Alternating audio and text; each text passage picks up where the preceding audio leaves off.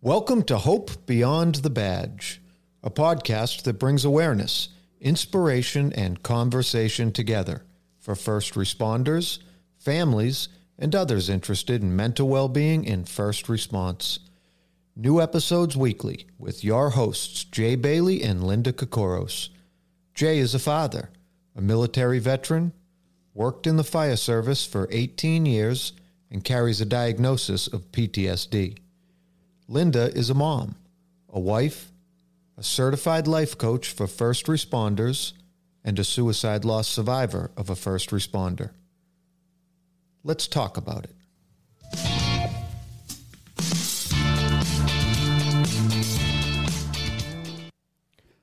On today's episode, we have Chris Fields with us.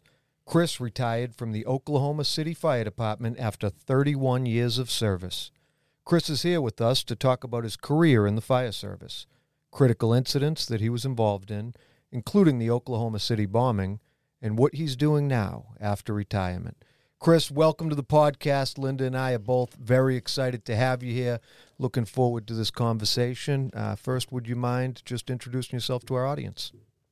Oh, oh, definitely. And and like I say, it's an honor and thank you for having me. And you know, welcome to all your listeners or viewers or however they however they listen. But uh, yeah, I'm uh, Chris Fields, retired Oklahoma City firefighter. Um, just like five months shy of 32 years with the Oklahoma City Fire Department. Um, born and raised right here in Oklahoma. Uh, still live here. Um, married. Me and my wife will celebrate. Better get this right. Um, in June, it will be 37 years Ooh. of uh, marriage. Uh, Congratulations. Two two sons. Um, they're 30, and one just turned 31 today. Matter of fact, uh, 31 and 24, and a daughter-in-law and a 18-month-old grandson that I can't get enough of. Mm. And so, uh, but again, man, I'm honored to uh, to be on with y'all. Um, listen to some of y'all's stuff and really appreciate what y'all do to keep getting the message out there. Oh, thank you. Thank you for joining us tonight, Chris. Um, we're very, very excited to to talk with you um, about your journey um, and your career as a firefighter. I know you're retired as as what they call a major, right, out in Oklahoma, but it's um yeah. it's captain. It's equivalent to captain, right here. It is. It was a it was a uh, a union thing to make get us a pay raise. So they added added a step to captain that if you had so much college and went to this little two week academy deal, um, you got to wear little majors clusters and you got a pay raise. So everybody everybody that could did it. You know that mm-hmm. was a mm-hmm. captain. So Excellent. Thank you for sharing that with us. Something we learn new every day, right? That's it. Yeah. so um, I want to get back into right. You've just shy of thirty-two years on on on the on the fire department, and um, was that something that you always wanted to do as a young? Like when um, when did you become a firefighter? I got hired two weeks before I turned twenty-one years old, so I was just a I was still a baby, and I don't know if it's a good age to hire a guy because man, you talk about cocky and arrogant, and uh, you know, you got the world by the cojones because you're a 20 year old, you know, yeah. firefighter, and you. But uh, I, I, grew up, and I, and I, usually tell as part of my story. I, I, grew up the church I grew up going to here in Oklahoma. Uh, my best friend was the preacher's kid, which they're trouble, and uh, but our preacher there was also the chaplain of the Oklahoma City Fire Department uh, for years, 20, 25 years. And so growing up, hanging around Greg, his son, my best friend, we would, uh, you know, when we were too young to go out on our own and do things, we would go with him. He'd go visit the fire station. We'd go with him. Mm. And so I kind of, and a lot of the, uh, I say men because there was no women on the job then. A lot of the men from Oklahoma City Fire Department also attended the same church. So I grew up being around them and knowing them. But then going to the fire station, it was just a, it was just a cool atmosphere. It was uh, it was it was like a you know another family, which mm-hmm. was pretty cool. You know, uh, and you see the uh, of course you know firefighters pastime. They're out playing volleyball, so you got the team stuff. You know, and I yeah. grew up playing sports, so it was that team deal. And then we would make rides with them. They'd let us ride along. You know, and just uh, man, the way they were revered by the, you know, by the community and by the citizens. And, uh, yeah, um, it was just, it was just something that just kind of, don't think I said right then, this is what I'm going to do. But mm. I remember when I was going to college, you know, and then I was working for my uh, father in the oil field a little bit and he had a feed store. I mean, just kind of doing stuff. And I thought, oh, I got to get something going in a direction, you know. And I thought back about the fire service and thought, man, why am I not doing that? And went and filled out a application for a little small department uh, on a suburb of Oklahoma City, and I didn't get hired. Man, my world was, I was crushed. Oh wow! um, yeah, they were. You know, it was like twenty applicants for like three positions.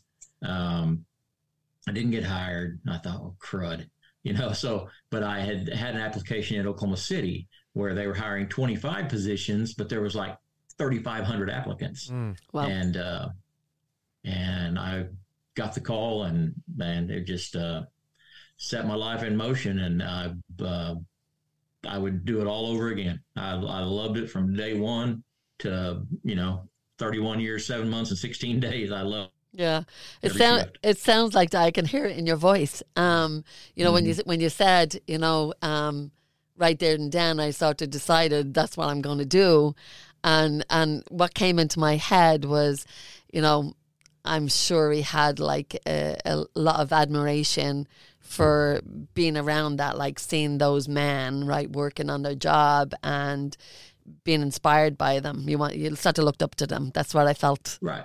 Yeah, and you know, and and and you find out pretty quick once you're hired that uh, they're not all as cool and macho as they looked when you were younger, you know? Yeah. And, yeah. And the job wasn't maybe as cool and macho as you thought it was when you were eight, nine, ten, you know, yeah. 12 years old. So, yeah. but, uh, but loved it.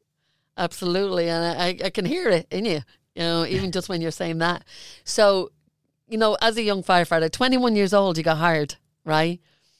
What was that like um, for you? Like, coming onto the fire department now and you know we've interviewed a lot of firefighters and and and, and different first responders and being new on the job right and a lot of them had said oh i was gung-ho i was ready to take this on what was that like for you getting on the department and um you know getting into that like first fire or or whatever it was that you were taking on yeah it was a uh, it was a total it was a uh, it was a culture shock at first because you know uh, fire service considers himself paramilitary. You know, mm-hmm. so you have the rank structures, you have the and some guys like to take it a little far, but uh, you know, but when I was hired in 1985, it was still old, you know, gruff, you know, smoke eating firefighters. You know, those were our drill instructors, and um, it was different. It was uh, I mean, I had grown up playing sports, you know, and yeah,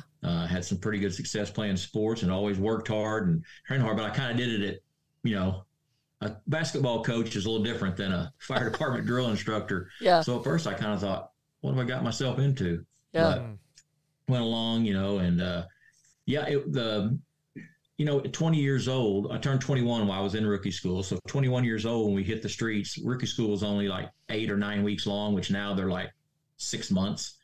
And uh, my first station, you know, our shift changes at seven.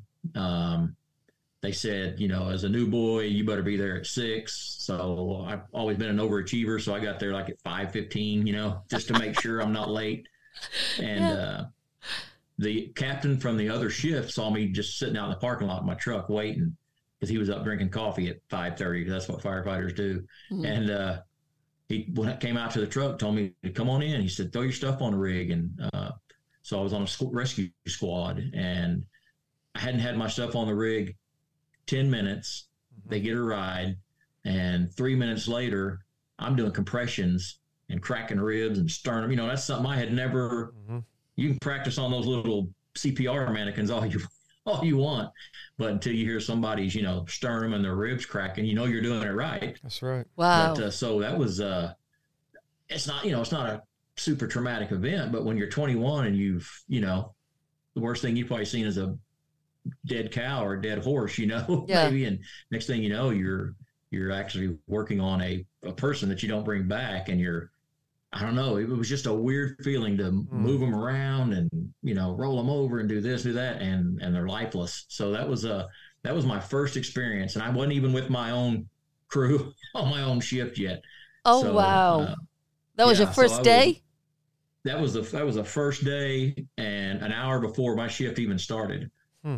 And, uh, wow. Uh, so, um, thrown into the fire, for lack of a better term, but uh, yeah, yeah, and then the uh, the first fire alarm, uh, man, I was hooked. I mean, it was like uh, I don't do. Uh, Oklahoma City's got uh, we're 620 square miles. We have a lot of rural. I mean, it's it's huge, yeah. and wow. like 30, 38 fire stations, 39 fire stations, and uh, I don't do grass fires. That is that is work. That is we got a lot of wildland firefighting out here, but man, a structure fire, it was just uh, I was hooked, and um, I knew it was bad for somebody, but I couldn't wait for the next one. You know, wow. I, I knew it was I knew it was not good for somebody, but uh, yeah, and I just uh, from then on, and I just uh, I did. I kind of got really gung ho and um, kind of you know overachieved a little bit. I made it on my first uh, promotion test to be a, a driver or sergeant, whatever you know you want to call it, and then um, the uh, first captain's test I was eligible for. I took it and I thought about not taking it because I thought, man, I've only got like what I have on seven, eight years, maybe not eight years. And I thought, but I had, I was just blessed and I was so fortunate that in my first couple of years on the department, I was in some of the busiest areas, busiest stations. So I felt comfortable. Mm-hmm. Yeah. And so I took the test and, and made it. And by the time I got promoted, um, it was uh, probably close to 10 years I had on the job. So at 10 years, um, 1995 when the bombing happened, I was already I was already a captain, and wow. uh, so and and the funny thing about that is I like I said I considered not taking it, and a, uh, an old friend of mine that was on the fire department, he lived right down the street. He doesn't anymore, but he called me. He goes, "Are you studying for captain?" And I said, "No." He goes, "Come down here and help me study." And then so so I went and helped him study, and I scored higher on the test. Oh my goodness! on the promotional list than he was. So yeah, but uh, we still we remain friends though. But uh, oh, that's awesome. And you're after like skipping like go- going over like ten years like very quickly, and I'm gonna like I'm gonna take you back a little bit. But yeah, yeah, I there, did. Yeah, there is some there's some significant stuff absolutely in there. Yeah. But what I noticed uh, also while you were talking, I could see Jay smiling, relating with you. Mm. Do you want to chime in there and, and hop in? I can see you uh, smiling. Yeah, yes, ma'am. Yeah, when you talk about that first call or the first time uh, breaking ribs and sort of the significance of, of those moments, I, I, can certainly, I can certainly relate to that, right? And then trying to save somebody, and I don't know um, about about you in that moment, but uh, I had been prepped for the for the cracking ribs. I had been told that that was going to happen, and that it was a good sign that that you that that uh, you know that you were. Right that you were you were properly performing the, the chest compressions. Still, when it actually occurs, uh, there is a moment of significance. And also, what I don't recall hearing uh, was, you know, how difficult it is to actually bring somebody back. Uh, how rare mm-hmm. it is to to save someone uh, when they're gone. You know, when Very you rare. describe moving the body around, yeah, and what a moment when that happens. Um, but yeah, that that first that first introduction to, to CPR, to trying to uh, bring life back to the lifeless is, and, you know, hearing you say that that was your first call. Yeah. I, I can Jesus. only imagine uh, how much more impactful that, mm. that, um, that must have been. And then I'll let Linda take you back to the to the ten years prior to, to the bombing. Right. But I did have one question. Like, yes, sir. Did you have critical incidents prior to that? I know you had events, you had structure fires, you you had been promoted, but had there been any significant critical incidents prior to that bombing, or was that your, your first major one? Uh, no, we had had uh, um, you know some that uh, uh affect us, like you know in the fire service and and first responders. What we want to do is get there and make a bad situation better. Yeah. Nobody calls 911 because they're having a good day. Yeah. Right. And you know, even like now on that first CPR victim we couldn't bring back, you know, I was 21. I was man, I was ready for the next one. I was so I really didn't process everything. Mm-hmm. But as you get older and settle in your career more, you think, you know, oh man, I wish we could have brought that person back for those people. And then I don't know how y'all, you know, y'all do it, but um, we don't have our own transport. So so we're on the scene quite a while, sometimes waiting for the ambulance. So you're standing there with those families after you just told out, come out and told this spouse, you know, that there's nothing we can do. They're gone. Yeah. So now you're standing with this family and they start, you know, either the the spouse is crying on your shoulder or telling you know I've been married to this person for 50 years. What do I? Mm. I don't know what to do. Or they start telling you stories. So it's just you know it's just um, it's what we call a routine call in the fire service. Yep. Uh, not that it, that sounds like you discount it, but it but it's not. But it's uh, so even the small stuff uh, builds up on you. But talking about significant uh, incidents, um, had a few house fires where you know children died. Um, probably the one that impacted me most was um, 1989. We had a house fire that killed three of our brothers, and um, um, one of the ones that was killed was Captain Benny Zellner, and Benny was my mentor. Benny was the reason, other than I loved it. Benny was the reason I got on the fire department I wanted uh, everybody wanted to be Benny Zellner. He was just that type, you know. Mm. Come out of a nasty house fire and he'd take his helmet off and his hair was still perfect and his shirt still looked starched. I mean, he was just, you know, he was just that yeah. guy. Yeah. And, um, oh. you know, and, and that was in 1989. So, you know, PTSD. Um, I think none of that stuff was talked about. You know, CISM or CISD. I can't remember what it was called then. It was very, very new. Um, not not very well accepted, you know. Mm. And uh, so, you know, it was just one of those deals. You, um, the old smoke eaters will tell you, hey, I know that sucks, but I need you ready here. They always make sure you're ready here, but they want you ready here too for that next call. So we just got to put it away, push it down. We'll deal with it later, you know. Well, later is when you get off and you're not going to mess with it on your day off. So so yeah, that was probably the most significant uh, thing that impacted me up until the, the Oklahoma City bombing. Wow, um, I want to I want to uh, chime in on that. Like yeah. when you say like shove it down, like even from that first call, right?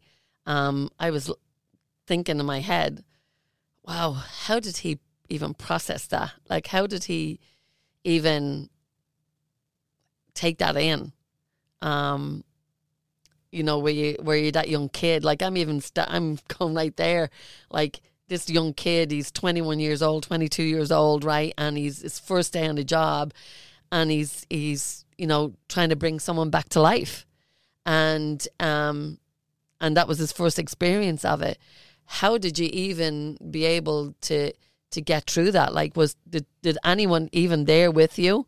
Those senior guys say to you, "Are you okay?" No, they. Um, matter of fact, Jake probably uh, relate to this.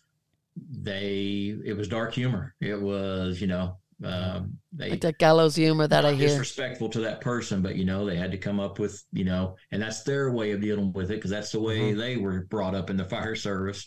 So it was just kind of that's that's just the way it was. You uh, couldn't dwell on it. Uh, you just had to, uh, you know, push it down, suck it up, whatever, whatever term yeah. you want to use. You know, mm. these were guys that, you know, until maybe six years before that, before I got on, were still, you know, not even using SCBAs on house fires. I mean, so they're like these, you know, rough and tough, gruff, yeah. Know, yeah. And uh, so, you know, I, I and as a new person, you darn sure don't want to show any weakness. You don't want them to feel like they got to come check on you. Yeah. So you just chime right in with that uh, dark humor and that's what that's what works. And that's what that's usually what we that's usually what we get by on. Yeah. And, and, and i heard a guy say that you know we're we're professional firefighters. So on the job to remain professional we do. We have to push it down suck it up what all those terms so we can be ready for the next call. Mm-hmm. um, i don't want jay thinking about this other calling it eating his lunch up and then we're on a house fire and i'm counting on him and he has some kind of issue you know, so you just got to get ready. ready. You don't ask, you don't figure if you ask, you bring it up and that brings, so you just kind of just keep it quiet. Mm. But when we when we get on our day off, you know, we we still try to maintain that professional, and that's probably the time we should, you know, deal with everything. Yeah. But, yeah. Uh, we don't want to bring it home to our families. So, so going into like, um, as you said, you know, when when you got into that and you talked about like your, three of your your peers, right? Um, you lost them in a in a house fire, right? And then, um, you know, and then a couple of infants or babies, right? Young children um, passing. I mean, there are a lot of things to be adding up over those years, right? And still, again, you were going along with how you are brought up as this young firefighter in, uh, in this is what we do, and right. this is the way you're going to do it too, because this is how we learned it. Um, so you were learning from your, you know, your seniors in, in your department and not showing weakness. I'm just after repeating this for our listeners, um, right. you know, listening in. This is this is how you were groomed, you know, in in the fire department. This is how you're going to deal with it. You're going to shove it down. You're not going to think about it because I need you ready um, right. for that next call. So, um, I mean, leading into that, you took a lot of exams, and um, and I, I'm sure that's how you dealt with it over all those years. And then it came into 1995, the Oklahoma City bombing. Um, do you want to take us back to that day, um, in the normal day routine? And then, oh yeah, it was. Um, it was. I always remember it was a Wednesday because at the fire station, um, all three shifts would get together. Certain days you had certain duties at the station, uh, whether it be you know waxing the floors or, or uh, you know Friday was big cleanup day where you did the you know stripped everything off the rigs. But Wednesdays at the fire station I was at, Station Five, um, that was a yard day when we we mowed, did all the weed eating and all that, and um, mm. we had a big area had to be uh, mowed and weed eat and all that. So I just always remember it was a Wednesday because that was going on. Um, it was I think the Wednesday right after Easter, and uh, got to the station at my normal, you know, 32 years, I was there. If I wasn't there by six, I told him to call me because something's up. I'm running late. You know, I always like to yeah. get there early and drink the coffee and shoot the crap with the fellas and and um, yeah, we were standing there and we were I I could I could tell everybody it was nine o'clock. I didn't know it was nine oh two. I would have said nine if somebody would ask me the time because we were messing with the new guy um, because he was going to cook that day. He actually volunteered to cook, and uh, so he said, you know, I think it was only like his third shift with us, maybe second. And we just told him, we said, hey, the station officer, I was one of the junior officers at that station, said, station officer likes to eat by nine. And because we knew it was right at nine o'clock. And of course, he was freaking out a little bit. And uh, that's when the, the, I mean, it was the whole station. It just felt like, it felt like something ran into the station. And that's what we thought it was at first. The, uh, we had an ice cream plant uh, right next to the fire station, which is a great location. And uh, it was uh, had railroad tracks where they come in and unload their freon and stuff. And so we thought yeah. a train actually, we didn't hear a train, but our first thought was, mm. did a train derail and hit the station? We went out the the east door of the station, nothing was there. We looked back to the south, which was downtown. My station, give you a little relevance, my station was the bombing was at Northwest 5th. My station was at Northwest 22nd.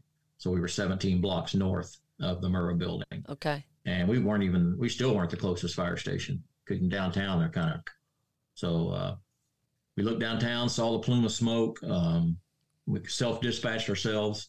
Um, we knew we would be dispatched, especially because I, I, was the officer that day on the hazardous materials unit. I was a hazmat, hazmat tech.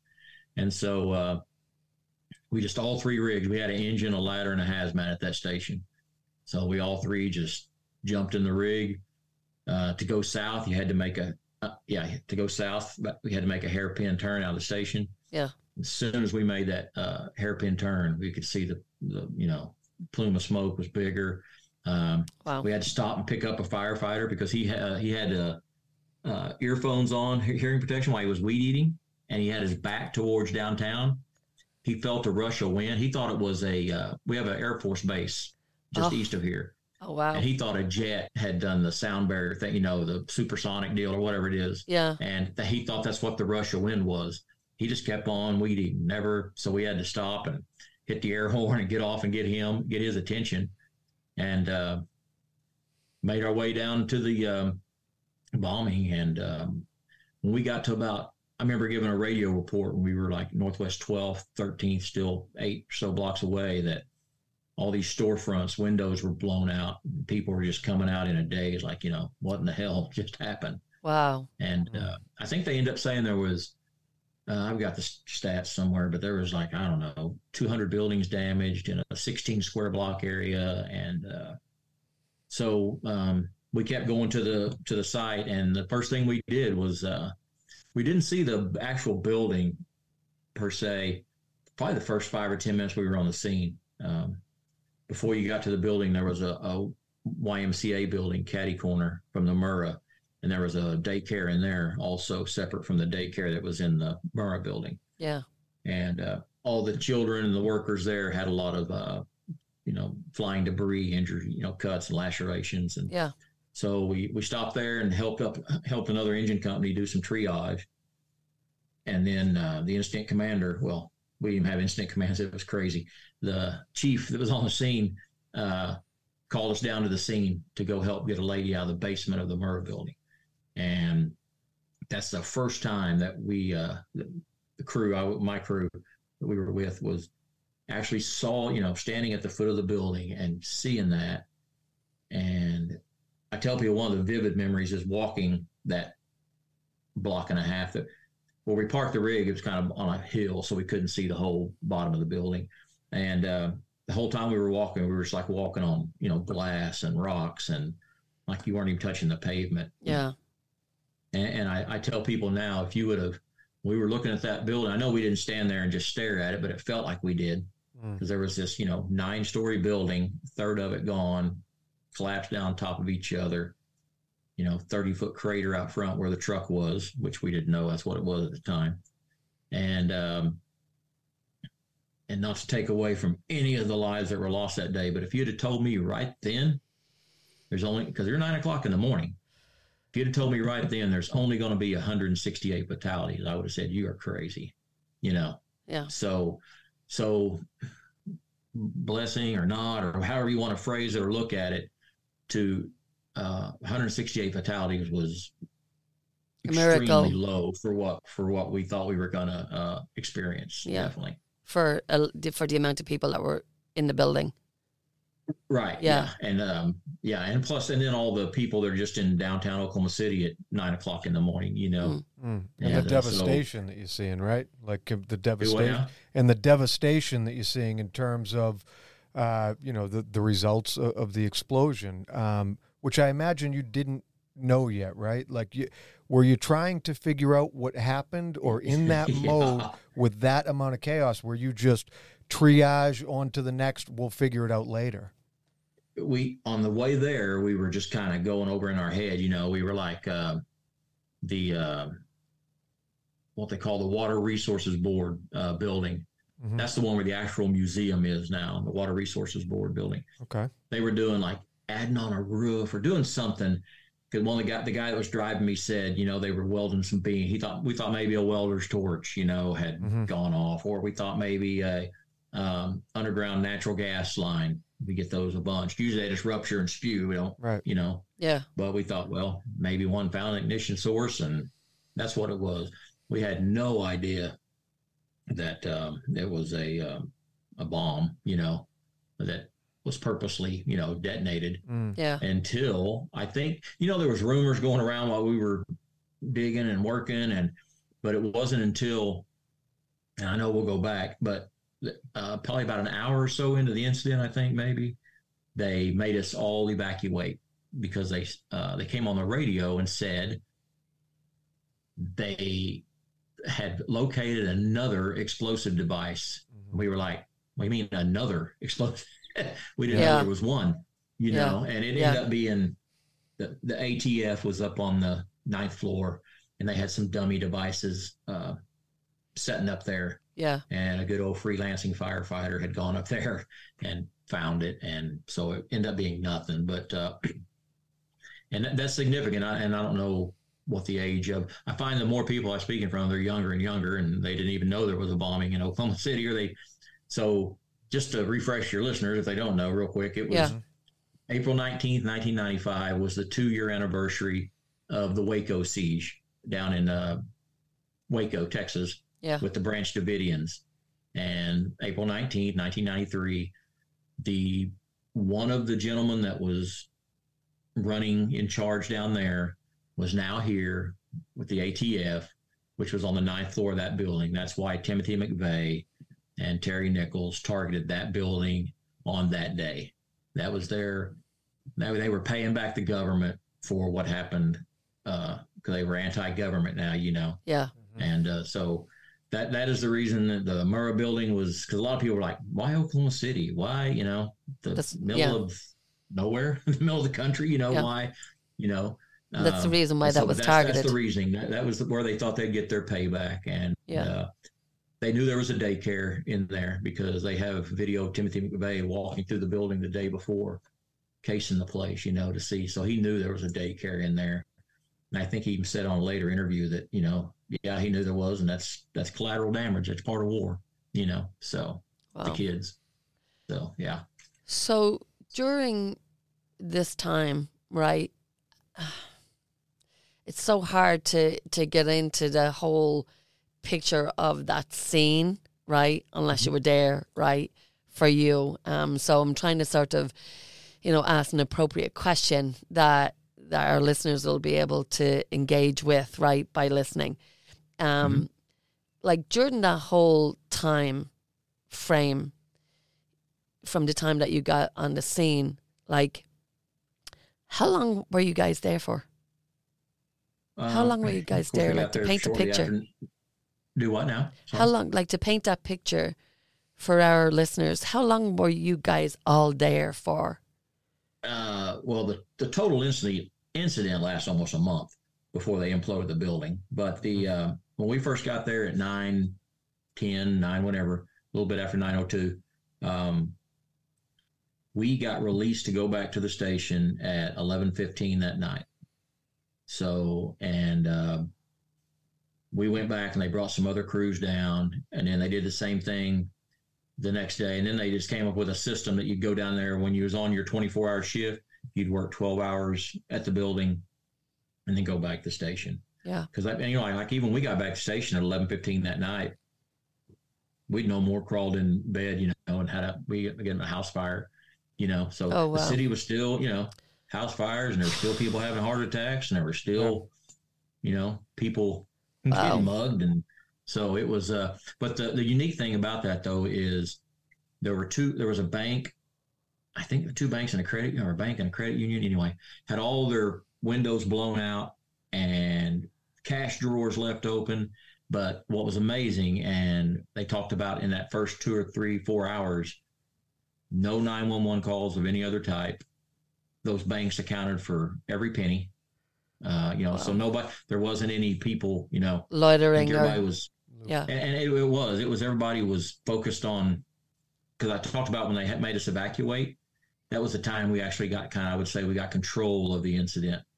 We were able to get civilians out of the way that were helping. Yeah, I don't mean out of the way in a bad way. Um, yeah, everybody did what they could, but we didn't want to have another. You know, matter of fact, one of the fatalities yeah. was a nurse, Rebecca Anderson. She came down there on her day off just to help got down there right what happened, and a piece of falling debris hit her and killed her. Oh. And you know, so that was um, that's when it gave us a chance though to kind of reset, set up incident command, and and kind of decided, but we were we ended up being there um, off and on for uh, you know I think almost a month before they finally.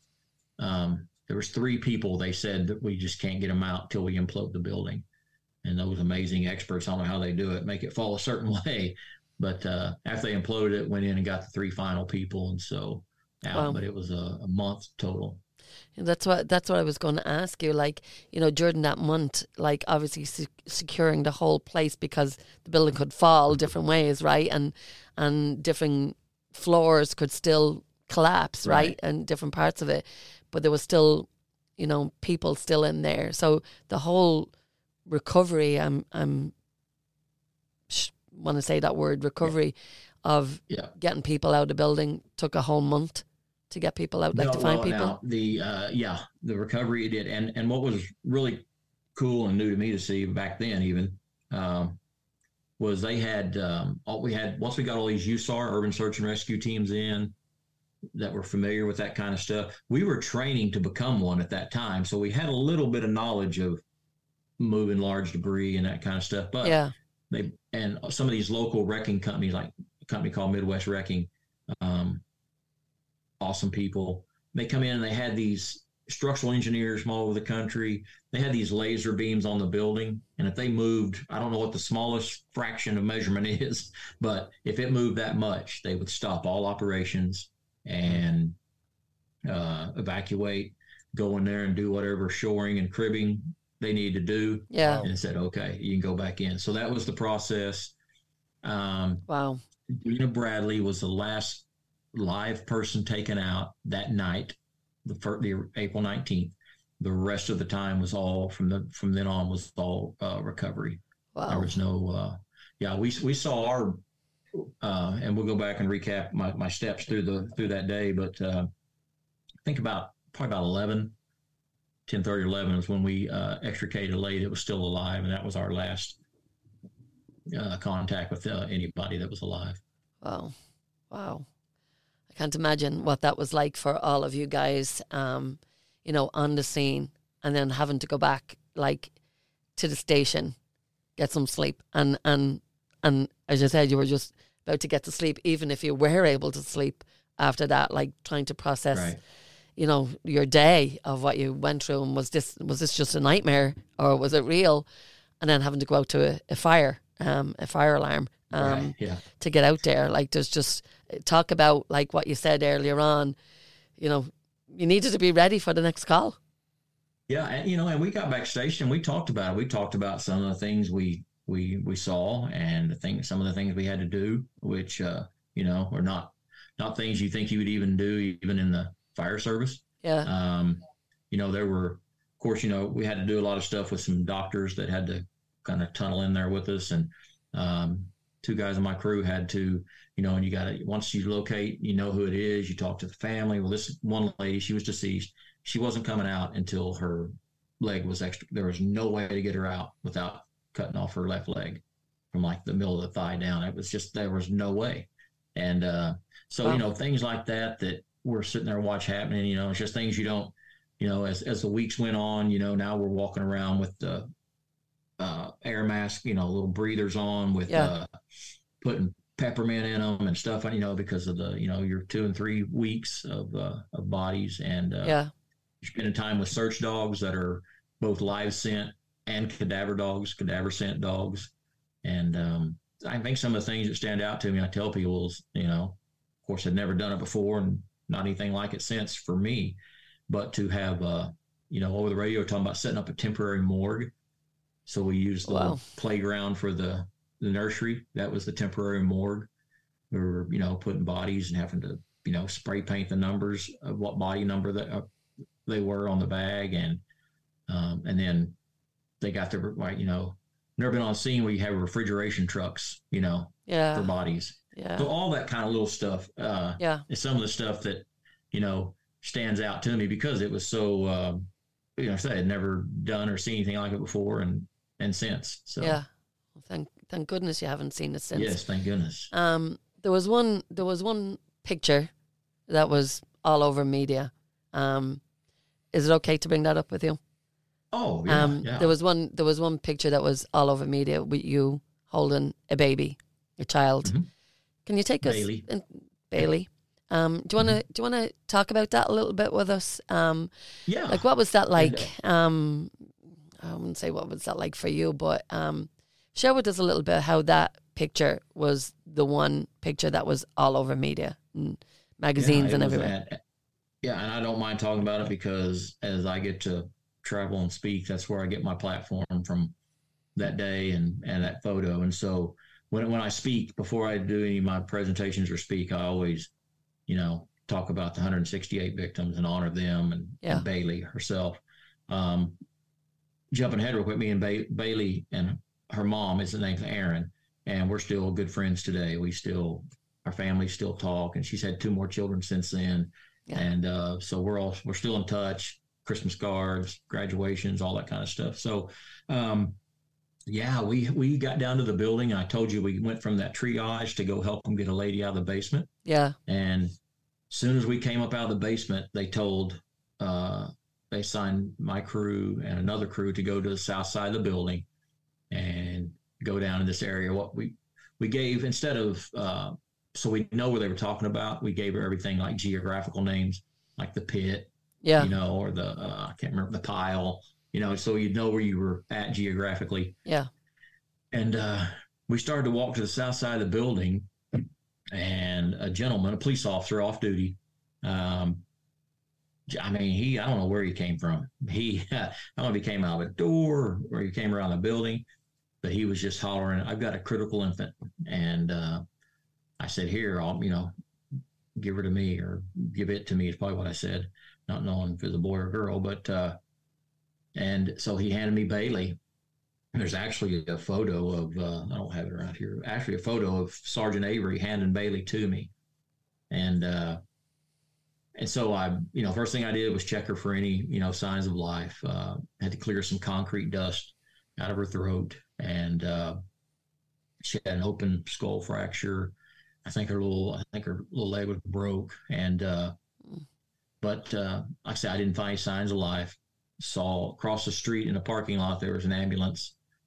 I went over there, told the paramedic, said, "Hey, I've got a critical infant," and he said, "Let me get a blanket because the the ambulance was full. There was somebody on the cot, up on the bench, and in the floor, several people laying around on backboards being treated." And he said, "Let me get a blanket. We're not going to put that baby on the ground." And uh, so he got up in the ambulance to get a uh, blanket so we put it on the ground. Um, it kind of jumps around because I didn't know about the photo until I didn't know the photo taken until 11 until we got back to the station that night. Yeah. And I didn't see it for the first time until the next day. Mm. So um, I would say this I got back to station. We worked the rest of that day. Um, let me back up. I'll tell you the whole day real quick. Uh, um, after the photo, uh, I mean, after the after I gave Baylee to the paramedic, um, I just went back and caught up with my crew, and uh, they were already down in the pit area, and that's where we encountered. I told you that our last person that we were able to talk to. Yes. And uh, they were actually walking around on top of her. They could hear her screaming and hollering. And so everybody just kind of got quiet. And so she was letting us know where she felt our pressure so we'd know how she was laying, you know, yeah. where her head was. So we got her out. Uh, Sheila Driver, 28 years old, never forget her, uh, eight, seven, eight months pregnant. Talking about her other kids she had at home. Wow. And uh, um, the reason Sheila's so significant to us, that was our that was our feel good moment for the day, you know, uh, for the next 11 hours, that were 12 hours, that was our feel good moment, moment. Yeah. Uh, actually, then the next morning, sitting at the station, uh, they started running the list of fatalities and she had passed away on the way to the fire, uh, to the hospital. Oh. So that, you know, like I said, that, that was a significant deal for us because that was our little bit of we actually yeah. got there and made a bad situation better. Yeah. You know, and uh, that was kind of weird side note to that real quick. She was talking about these other kids she had. Uh, about three years ago, I'm at a function and this lady comes up to me and we're talking and she knows who I am. I have no clue who she is. She was one of Sheila Driver's daughters. And so she came up and introduced herself to me. It was a pretty cool moment because she said, You're the last person that I know that talked to my mother. Wow. I, I, I, haven't met the ambulance people. I haven't met the whatever she said, but I know you talked to my mother, and I said I did. So I get emotional talking about it. But uh, wow. it was it was kind of a uh, full circle moment. Pretty cool. Wow. Um, wow. So back to the photo. As I say, when I do this and I talk, it's so because there was things that happened after the yeah. I mean after the uh, after Baylee, and then yeah. So we worked the rest of that shift. Go back to the station when we walk in, the um, circuit line, the one that connects all the fire stations, was ringing, and it was the dispatch office. And as a friend of mine, the dispatch, uh, he said, "Hey, Chris, did you carry a baby out of the building?" And I said, "No." I said, a gentleman uh, handed me a baby.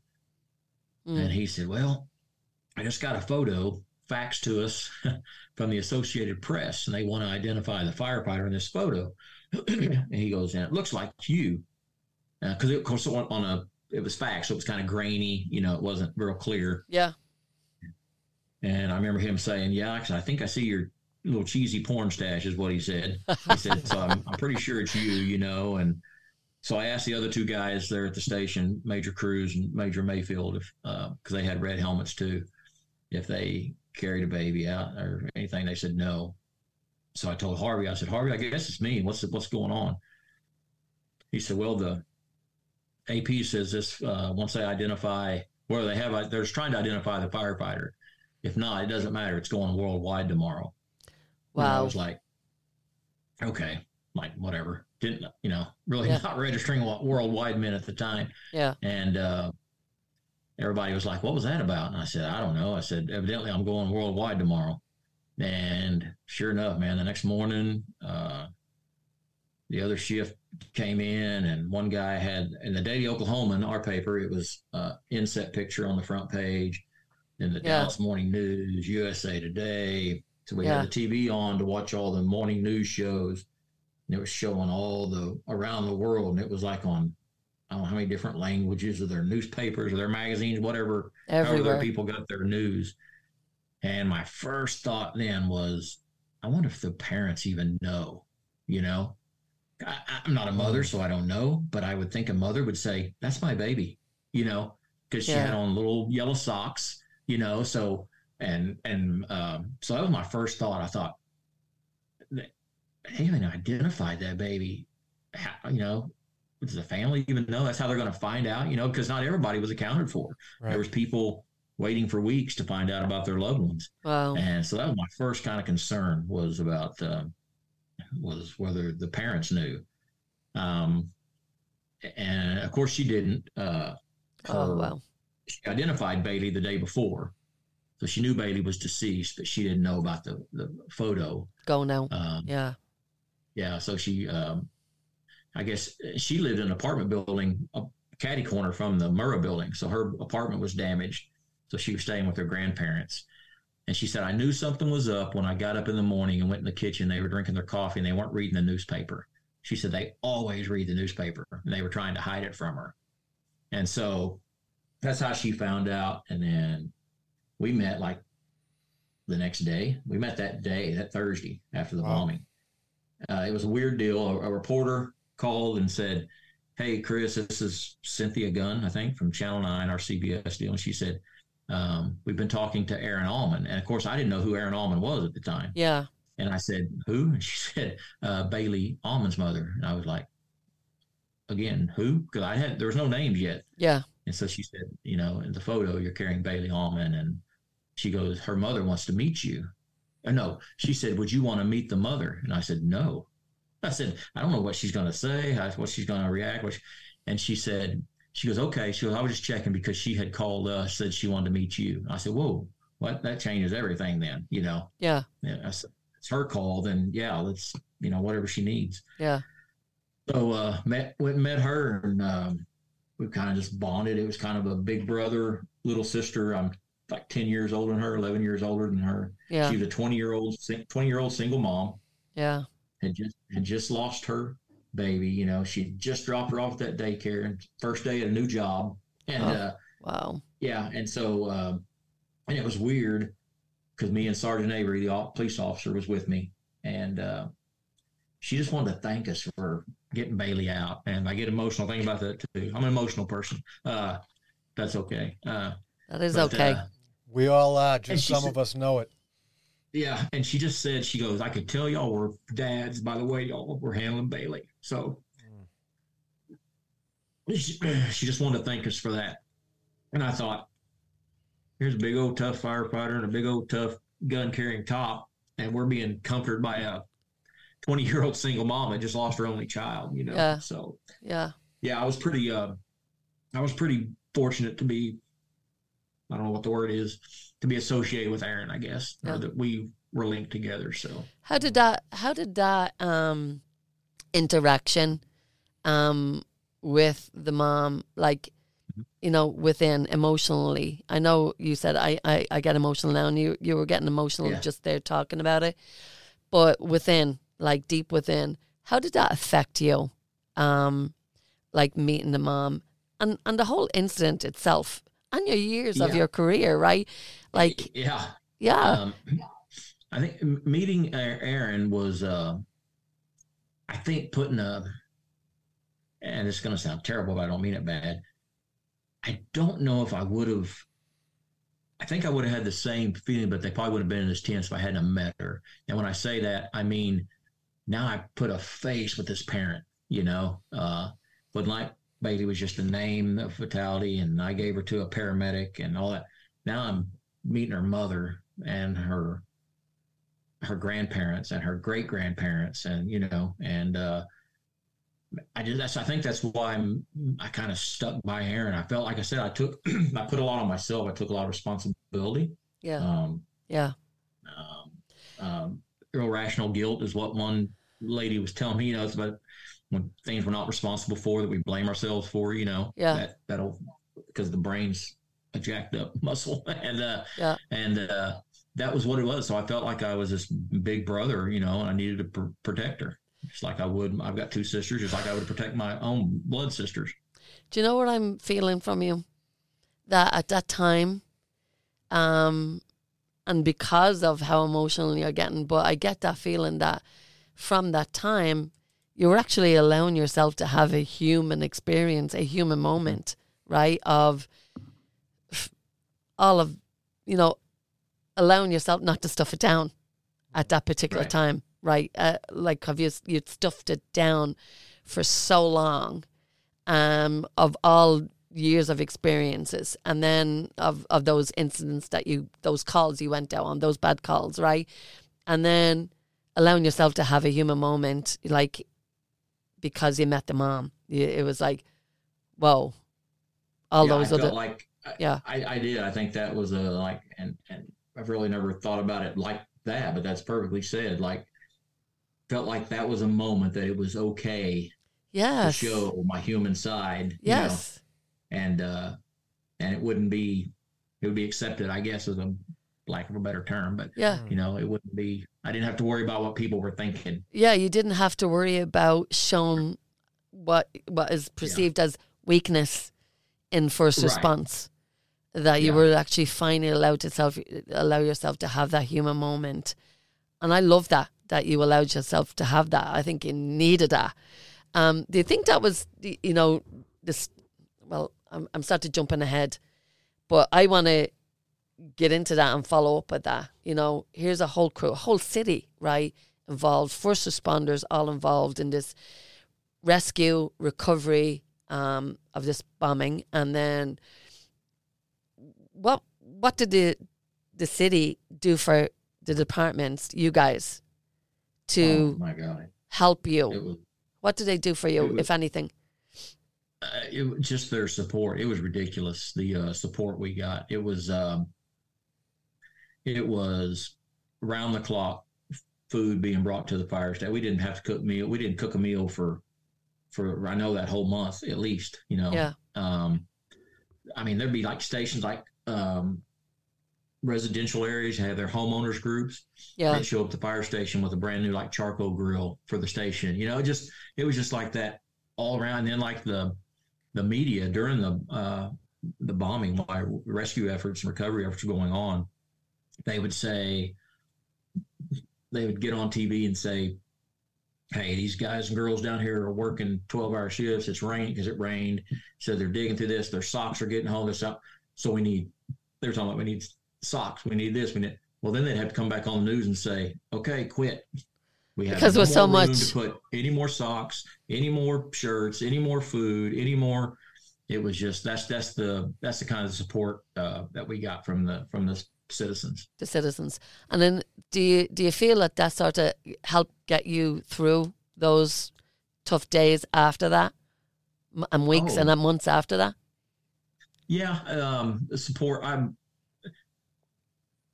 A lot of my struggles came, and I guess like most people, mine were self-inflicted, of course, you know, because of my irrational thoughts about taking on the responsibility for all that. Yeah. Um, but yeah, as far as the working through, yeah, it was uh, it was weird. kind of like you're you're walking, you got to park so far away as you're walking down. It's like these line of people and they're clapping, you know, and yeah, you know, and then when you come out, you're walking back to your rig, go back station, they're clapping and they want to, you know, take pictures with you and they want to, you know, so it was a, but it, the the support was, uh, I mean, there was.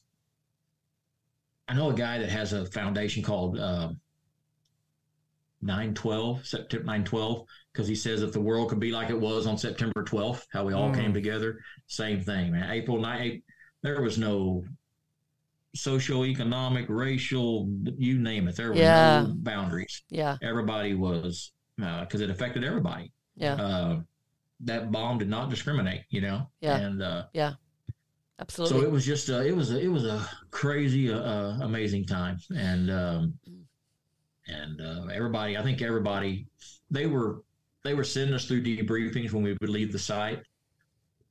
Uh, I don't know anybody participating, and and when I talk now, I always talk to the chiefs and the leaders of departments to tell them what they've got to be the ones to. It's got to start at the top. Yes, you know. Yeah. And one chief, uh, we were doing a deal, and he said, "I think it really should come from the guys, and the girls should start at the bottom." And that Chris Scallon said, "No, that's a coup. You know, if it starts from the bottom, that's a coup." Yeah. And uh, so I always tell them because I look back and I was a because I didn't know any better in 1995, but mm-hmm.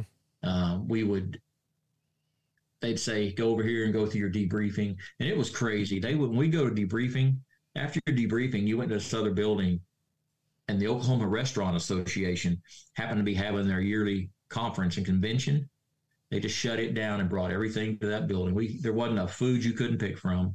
Yeah. Massage tables, uh, you know, you name it. You could get massages, you could get, but when we go in to talk, I'd always look back at my guys and we had one girl and I would say, Hey, we got to go in here.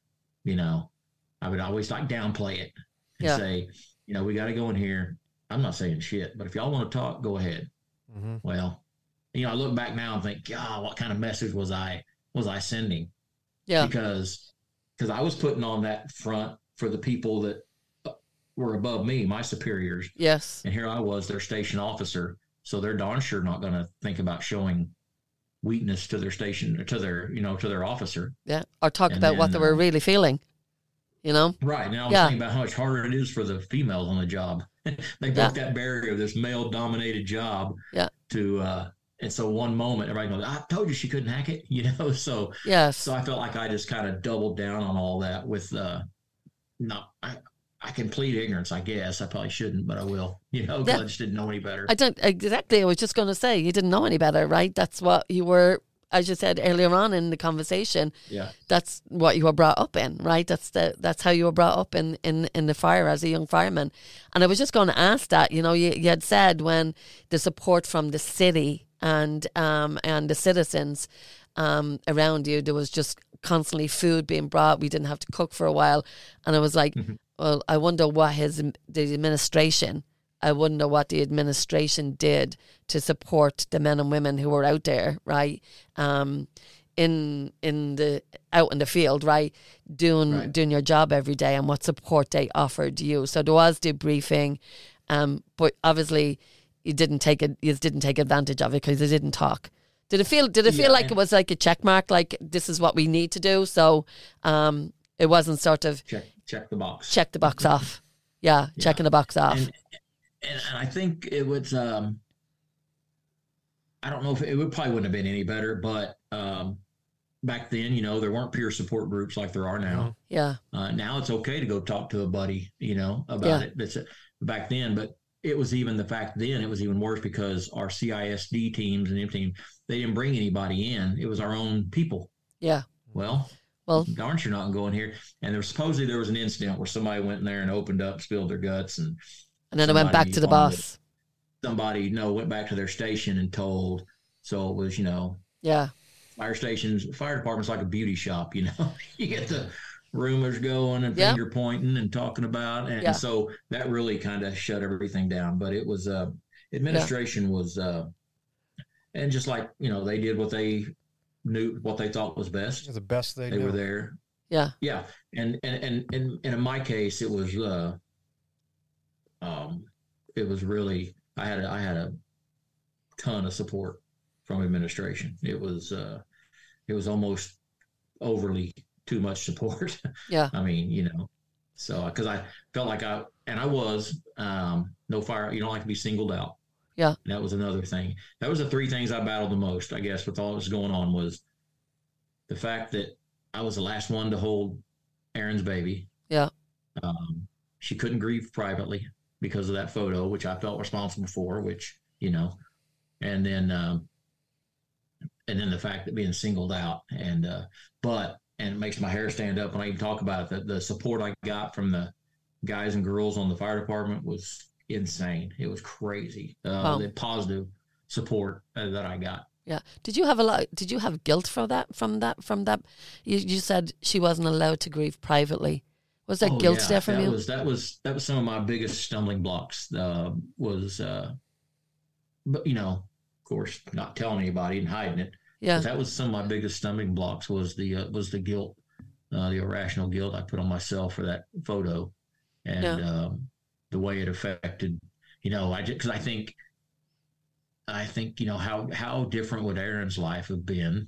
I mean, she still lost her one year old daughter, Yeah. which turned one year old the day before the bombing. By the way, I didn't tell you know on April 18th, Wow. and uh, so I just think how much different her grieving would have been because she she she struggled. She was like me. She got a lot of attention she didn't want. Um, there was some infighting amongst the families because Baylee was you know everywhere. Her Yeah. picture was everywhere, Yeah. and uh, so yeah, I took uh, that, that weight on me pretty heavy, but. Uh, Can I elaborate on that a little bit? You Yeah, said that Sure. weighed on me I'm- pretty I'm- heavy. I'm always willing to learn. Yeah. I I weighed on that weighed on me pretty heavy. Share with us what that felt like to you. What where did that take you? oh, dark. Um, I think that's why I felt like um, felt like I always needed to be there for Aren. Um, Yeah. Almost to the fact to maybe where I put my own family on the back burner um, to go because you know if Aren was, uh, it wouldn't be like Aren would call and say, "Hey, I'm having a bad time. Can you come over?" It wasn't like that. But anything Aren was going to do, um, any kind of interview or if she needed to do this or that, I'd say, "Hey, I got it. I got. It. I'll take care of it. You, you know, you hang with your family. I'll go do this. I'll go do that. Yes, I'll do that. When I really didn't want to do another interview, she would call and say, "Hey, I'm gonna do this interview. You would you do it?" Yeah. So I felt like I just had it. So that was just uh, that was just kind of the role I took on for for several years. And uh, um, our public information officer at the time, old fire chief named John Hanson, he I struggled too with, like I said, being singled out, you know, and uh, yeah. he was the best. And uh, he told me, uh, he said, "Let me tell you something, Chris." He said, he said, people don't look at that and go, "Hey, that's Chris Fields holding a baby." He said, everybody, and the way he said, I look at it, him, he said, I see that as a first responder. Yeah, you're in a, you're in firefighter gear, but you're representing the law enforcement, the ambulance, the even the citizens that came down and helped. He said, "That's who you are." He said, "That's what that photo is. It's not Chris Fields." He said, "And Baylee represents the innocence that was lost that day, Yeah. whether old, young, uh, whether it be a traumatic injury." He said, "So." And when I kind of put it in that perspective, Yeah. for me that was a that was a that was a huge uh that was a huge hurdle for me to get over Yeah. uh, and like I say it's not it doesn't define me it's always going to be attached to me i know that Yeah. and probably my my when i'm dead and gone on the anniversary my sons will probably ask about it you know Yeah. and uh so it's just you know it's just something i've uh through you know hitting rock bottom and getting the counseling i needed you know it's just one of them it's just part of my life So, so let's share a little bit about that. I know you said that took me to a dark place and you took on a responsibility. That had to be like so overwhelming. Um, you know, the more and more that, as you said, I took on an, another interview that I did not want to to Right. do, right? Um, but you were taking that off, um, that burden off Aren. um, mom of Baylee, and so when where was your breaking point? Like of you saying like, you know, where where did it where did where was it that you like I can't do this anymore? Like, was there a breaking point? Like for you, like oh, where you uh, said I needed to get counselling, but where was it that it got so overwhelming that you had to say I can't do this unfortunately, anymore? Unfortunately, unfortunately me my breaking point was like seven or eight years down the road. After. Is, oh yeah. Oh, my goodness. I, I just put on the Chris Fields. I'm always the cut up guy. You know, I'm the funny dude. I'm holy, the center holy, of attention. Holy. I don't mind the center of attention when I want to be the center of attention. You know, uh, when I want to be the funny guy. So it was just one of them deals that I, uh, man, I just and you know, and between Seven that years. time and then when I finally hit rock bottom, and I'll and I'll go right through that. I'll talk about it. Yeah. Uh, you know, I, I buried uh, two or three more brothers lost in the line of duty. You know, and and you know, of course, you're making the everyday calls. You're making the suicides and the you know cutting 16 year olds out of car wrecks and mm-hmm. um, uh, everyday calls, the medical calls. You know, so it's just um, and I was I was so good at uh, putting on that you know that what we call the mask, put on the mask yes. to, to go to the fire station. Yep. And I, I tell you, the breaking point was in, uh, golly, it was almost 10 years. And uh, we were putting a pool in our backyard. And uh, I was helping the guys. We are going to expand the patio out. And I was helping them break concrete. And it started to rain. And it rained the night of the Oklahoma City bombing while we were in there searching. Yeah. And when it started to rain, I was just outside the porch cover and I caught a just a brief smell of wet concrete dust. And as soon as that smell hit my nose and went to my brain, I said, Man, that smells just like the Oklahoma City bombing. Mm-hmm. And I didn't like freak out or drop to my knees. It was just implanted in my brain. I said, That smells just like being inside the building. Wow. And I can pinpoint that as the day. And what I did skip over was during that seven, eight, nine years with going back to station, I was having these, what I was calling, I just thought, ah, middle age crisis, you know, maybe I need a Corvette or something. I don't know. But it was like, you know, all these little mini bouts of depression and isolation and all this kind of stuff. And yeah. I just, you know, sucked it up, went to work. And, but that day, I can pinpoint that as the day when things really um, started to intensify. And I say intensify like my, my depression was like I couldn't even pull myself out of it or my mm. isolation to where like um, at the fire station, uh, we make a call, get back. I come out to eat. I'm going back to my office. I'm just hanging out in my office. I'm not out there with the guys and the girls. Mm. Um, at home, I'm not involved with my kids as much as I was. I'm not showing, not, uh, not. T- I always took off work or paid somebody to come in, so I go to all their sporting events. You know, I yeah. coached one of them. I quit doing that. I just wanted to and excuse me, my anger and my temper and uh, me and the wife started fighting because she was she didn't know what it was. And that's why I so strongly encourage spouses of first responders to go to this stuff with them, so they so they so they know what they're seeing or they know. And I always tell people, and sometimes I get a strange look, and I say because there are things that they can say, and there's things they shouldn't say. Mm-hmm. You know. Yeah. And but I tell the first responders too trauma is trauma. So don't come home from a bad shift because you cut a 16 year old out of a car and you don't want to talk about your wife. You say you had a bad shift. And she says, Well, I had a second grader throw up on me today. And you're going to go, Oh, really? That's your trauma? You're going to compare, you know, so that's the kind of stuff we got into, you know, yeah. comparing trauma, or I was, she wasn't. Yeah. And, um, trauma is trauma, you know, yeah. what's traumatic to me is not to you and vice versa. But yeah. anyway, things here got to a, a point to where um, my wife said because she didn't know what to do. She had called people, and she finally said, told me, she said, you need to make a phone call to the chaplain or to somebody and do something, or you need to pack your stuff and get out because I'm not going to live like this. Yeah. And uh, well, I got out.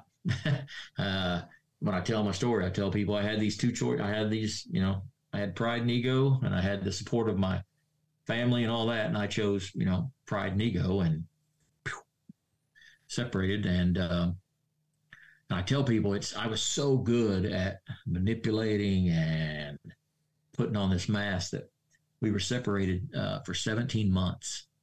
And unless you were really tight with us, there's a lot of people on the fire administration. Nobody ever knew we were separated. 17 months.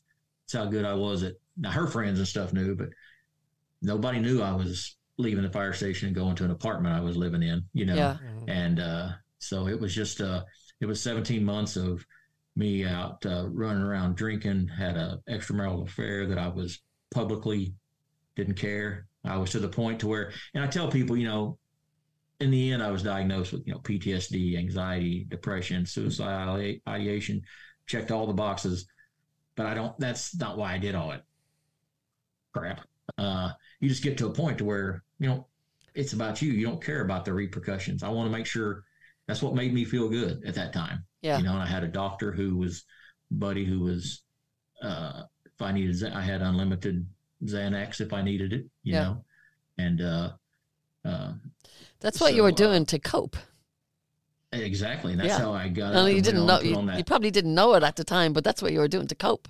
Yeah, right, to get through each I- day. That's how I got up and put on that happy face and went to the station and Yeah. So, you know, and that was, you know, 17 months of just, you know, humiliating my family and my, you know, left home and left my, my oldest when he was 16 then. So I leave my 16 year old son at home to, here you go, be the man of the house at 16 Yeah. uh, or 17. Take care of your mother, make sure your little brother's good.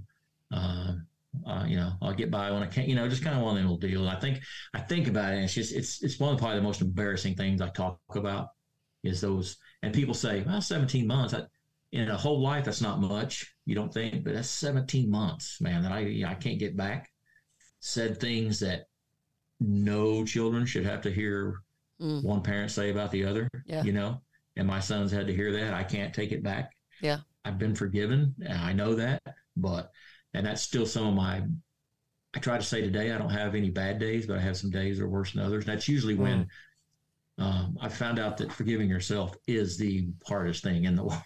Oh That yeah. it's the most difficult thing to do. So I still, I still fight with that, but it, uh, it all culminated. Uh, man, I was, and I know it's cliche, but I was sick and tired of being sick and tired, and I just had that. I never sat down and said, "I'm gonna get a gun" or "I'm gonna, you know, put a bullet in my brain" or whatever. I never that those thoughts never entered my mind as a way. But when I look back now, I'm going, yeah, that's what I was doing. I was trying to drink myself to something, you know, help something happen. And then one night I did. I took what I thought would be enough Xanax, enough alcohol that if I didn't wake up, you know, Cheryl could uh, get a good man, be a good father, and Yeah. people could just move on. Because as I was laying there and wallowing in my self pity, I, I was I was real about it too. I was thinking, man, I have put got dry, put so many people's lives on hold because they're all trying to help me. You Yeah, know, yeah. they want to be helped. You Yeah. know, and and that's another thing I always talk about is how everybody always worries about the first responder. We get about forget about the families and what it's doing to the families. Yep. But Yeah. I was getting my counseling sitting in a strip bar drinking beer during the afternoon with other, you know, firefighters that were in the same world I was in Yes. because we we told each other we were okay. We Yeah. were doing what we wanted to do, and Yeah. that was okay. So, I um, I hear I hear you saying Chris like that, you know, this is probably one of the most embarrassing things when I talk about, you know, in my in my um when I'm doing my talks, right? Yeah. Um is talking about this this part of my life. Um, you know, how how sort of maybe reckless I was, right? Um with with dealing the with the family part. Um, you know, I didn't I didn't care. Um it was my ego and that type of stuff and that's sort of the embarrassing part of it for you.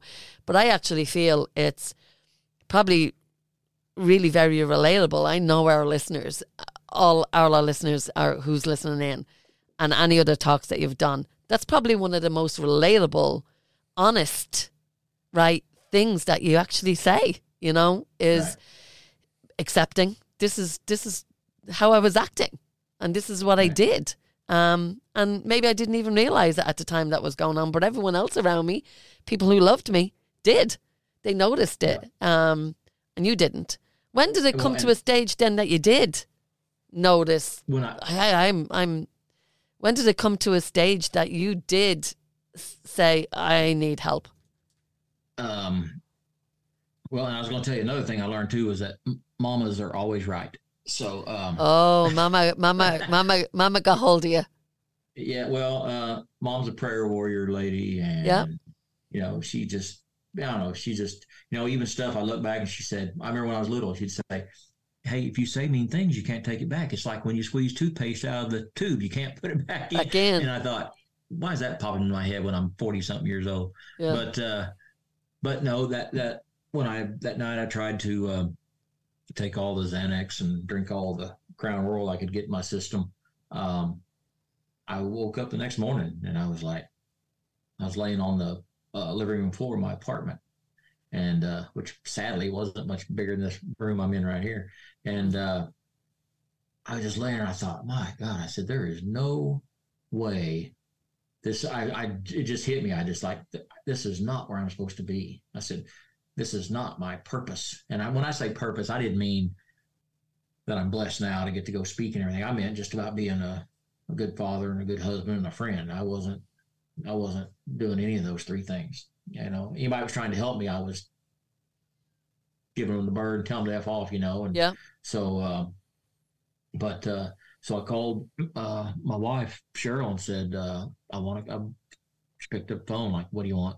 I mean, our conversations weren't real friendly at that point, and uh, I just told her I said I want to come home, and I don't know where I'd be today or where I wouldn't be today if she hadn't said her exact words were "Come on," wow. and uh, like I said, I don't know where I would be or and uh, you know, and I, I, tell everybody it's not like it ends there and everything was you know all roses, yeah, yeah. It was uh, it was uh, I went to uh, came back, called our got back home, called our fire department chaplain, and got into a place out in California called uh, WCPR, West Coast Post Traumatic Retreat, I believe, and uh, went out there and uh, uh, got some counseling and and and kind of doing it to say, look what I'm doing, and kind of mm-hmm. doing it for everybody. Really wasn't. So when I got back home, I didn't do any of the follow up work. I mean, I didn't seek out another clinician. I didn't seek out. So I got to go back, and uh, because uh, even my wife said she said and and she if she was in here, she would immediately tell you she had a lot of issues, a lot of stuff going on too, not just me. But she just said, "I'm not ready for you to be back here yet." So I moved in with my mom and dad for I don't know, it's probably another three or four months or longer. I don't know. She can tell you exactly, and uh, exactly how many days. Uh, so I went back, was introduced to EMDR um, therapy, came back to Oklahoma was doing it for me because I wanted to be able to take care of everybody around me. So yes. I knew I had to take care of me if I wanted to do that. Yeah. Mm-hmm. I was trying to take care of everybody by just going and saying, "Oh, look, he went and got counseling, everything," mm-hmm. you know. Um, so came back and, and found a clinician here named Kathy Thomas, who's my superhero, and uh, was doing EMDR, you know, uh, therapy with her, and uh, me and Cheryl started to go. We were going to counseling separate, and we started going to marriage counseling together. Yeah. And that's been um, since 2000. I think I moved back home and everything, and since 2011 or 2012. And man, it's just been it's been crazy, crazy good. Yeah. and uh, but the, I think the main thing I tell people is the reason it's not because uh, I'm 100% better and she's one. But the only thing we learned to do was communicate. Mm. Period. That's the only thing that's really changed is our is our communication wow. about what we're feeling and going through. So being able to talk about it, right? Yep. And so yeah. even like you know, um, and you were still a firefighter at that time when you when you when you started yeah. to. Yeah, I you were still from, when I got back from treatment. I did uh, I did six more years. Six more years yeah, after that. Yeah. So your department did your department or your administration supported you through that also? Oh, they they did, and um, and you were more open within your department about that. Uh, I was, that, that's that's my favorite part of the story is when I uh, when I got back to work, I had I had left the rigs for a while and took a job in uh, um, special operations where I messed with like the training of our underwater dive and hazmat and yeah. USAR team and all that. Yeah. And I just I I wanted to go back to the rigs, man. I'm missing it, and so uh, uh, fire chief is friend of mine, and uh, I was telling him I said, hey, man, I, if there's any openings, I want to get back to the back to the rigs. And I had called a friend of mine that was a station officer at the station, just like two miles from my house, and uh, Richard Bell. And I said, Hey, when you, I knew he was getting ready close to retire. And I said, When are you retiring? He goes, Well, I'm kicking around probably about six months. I said, Let's make a deal here. Don't put that out. Let me know when you're going to, because I'm going to. So he let me know, didn't put it out. Nobody else knew. I called the fire chief, said, Hey, Richard's retiring on this day. so I just, they fixed me up. I got to go to that station with uh, seven of the greatest guys in the world. Uh, probably wouldn't have made it those last five years without them their support. But first thing I did though was I, uh, I after breakfast one morning, I just told them. I said, "Hey, I'm gonna take about 30 minutes here and tell y'all where I've been, what's been going on, and why I went there." And this is all the all your peers, all, like all the men and women that you worked with. Yeah, and I was just telling this because I said, "I don't want you to go there. I want mm. you to, I want you to be able to be smart enough, brave enough to reach out before the wheels fall off." Because I don't, when I speak, I don't try to say you're not going to experience trauma. I can't say that in this right. first responder world. You're going to experience trauma, um, but you don't have to wait until the wheels, you know, fall off. You know, and it's not necessarily about the trauma; it's about how we carry it. And mm-hmm. uh, you know, and I've learned a bunch, man. I've learned. I go back to some of the most smoke smoke eaters and uh, that Chris Scallon that we talked about before we went on. Yeah. Um, he's a clinician guy also, and like he says, if the departments will start looking at people and say, what's wrong with them after a call instead of, and start saying, what happened to them? You know, something in their life or something, uh, you know, and uh, that hit close to home. I had a new, we had a new boy, new guy, new person on the back of the rig. And uh, we made that routine call I talked about where somebody passed away in their sleep, middle of the night. Um, I mean, routine, like all the time when you go on shift change. And uh, I noticed he was really struggling with it. I mean, big time. This was years ago, back when before I was softer and gentler. And uh, but uh, I knew he was struggling with it, and we were talking, uh, me and the other guy, and I said, "Boys, if that call right there gets him, he's going to have a long 20, 25 year career. Yeah, that's every day. Yeah, and." Um, years later, talking to him about it and everything, I was honest with him. I told him about it. This was like six years ago. We were talking about it. And he said he remembers it. It was one of his first calls. Well, when he was like 11 or 12, he found his grandfather passed away. So when he went in there in that bedroom and saw that elderly gentleman, it took him back to that. Triggered, yeah. And I thought, ding, ding, ding, you know. Yeah. So it wasn't about the call. It was what, what's wrong with him is what happened to him. Yeah. So, do you know what, yeah. Chris? What I, I felt when you when you said that, you know, when you went back and and you were sitting down and you were at the table with the guys and you said, "I'm going to talk for thirty minutes and tell you what's been going on." Yeah. I felt it was like um, that. Finally, twenty odd years yeah. or twenty five years, you were finally allowing yourself to talk about, like, un unpack all of that yeah. stuff that you were stuffing down for 25 years, not only from the bombing, right?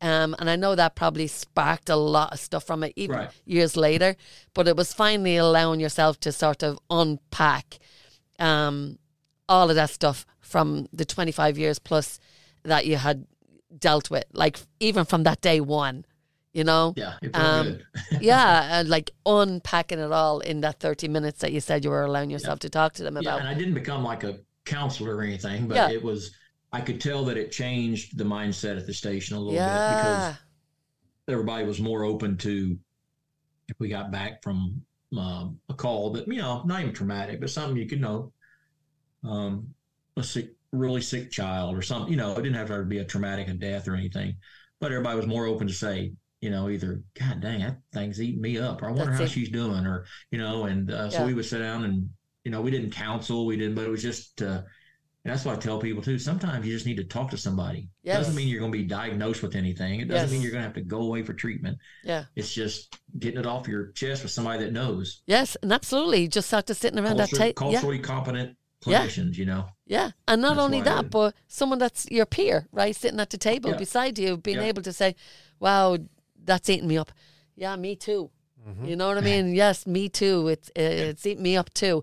And just knowing that yeah. someone else is going through that with you, that you're not the only one that's sitting there. Because I think for a lot of years, you know, if you were feeling it, it was eating you up, yeah. and you didn't say it, but someone else was on that call with you, and they seemed okay. Well, I'm not going to talk about it, so you end up stuffing yeah. it down. Um, man, I, I, I think that from that day, it, was, it feels for me that you probably changed the culture in your department right there and then well, from having that conversation. In that, little, in that little station, in my in my station, there was uh eight or ten of us there on a shift uh, on my shift. It I definitely changed the culture a little bit because yeah. it uh, you know it was uh from what was changed, being talked about afterwards. Changed the attitude and it changed the machismo a little bit. You know, yeah. You can still be machismo and yeah. macho firefighter and have feelings. Yeah. Yeah, but where where are they now, and and where are they going, and will they have stations and groups of their own? Um, I, I think I think that sounds like a really impactful moment and an impactful event because that spreads through the culture in the same way that the other stuff that, that you described really well does those cultural norms that take shape mm-hmm. and and I think we all understand why um, because you go to do this job, we're called to service, right? Most most people that find themselves working as a first responder, and then you get there and something's bothering you, and and you hear, you know, one of our other guests uh, said, you know, hey yeah. kid, what did you think you were going to see? There's a lot more of that coming, right? And that was yeah. a common attitude that spread through the stations for reasons that that I think make sense because the job is important. Somebody has to answer those calls we want to be the ones doing it for reasons that are good right. and moral and just. And what are we going to say now that we can't? And yeah. and yeah. you made another, I think, really really good point a moment ago. Like talking about it in the stations, normalizing that. Not only does it mean that you're not going to get diagnosed and have to go off somewhere, you're less likely to face yeah. those outcomes exactly. by by you know letting that steam off and being able to relate to to somebody else and and say, yeah, you know, I this happened and uh, and and I'm feeling a little off. Hey, me too. Yeah. Um, yeah. But but yeah, those those beliefs and uh, that have been around the stations for forever, and now we know more as a culture. Yeah. We know more about mental health. We know more about trauma. We know more about the human condition, and uh, you know, man, it's a beautiful thing to see it to see it grow, and that's a I think a beautiful moment that, that you yeah. just that you just shared. Powerful moment, yeah, for Thank sure. You. Yeah, and you know, like Doug Monda, which y'all know, yeah. like Doug says, you know, they always they prepare us with these. You know, they make sure we're here. They don't ever prepare, you know, this. It's like the advertisement for when they're going to hire. You know, it's the flashing lights, and it's the firefighter getting the pat on the back, and the yeah. hero stuff, and the you know, and then next thing you know, you're in the stepping in somebody's, you know guts or you know whatever. So it's yeah, it's uh they they yeah I was in the best physical shape of my life when I came out of rookie school. Mm. Uh, yeah, but didn't know that I need to be training this one too. But I see that shifting. I see like even Oklahoma City now in their rookie schools they have a day of uh, I know it's just a day, but hey, you got to walk before you can run. Yes. But they have a day. They have a day of where they all they have clinicians in. They talk culturally competent clinicians. Mm-hmm. You know. Yeah.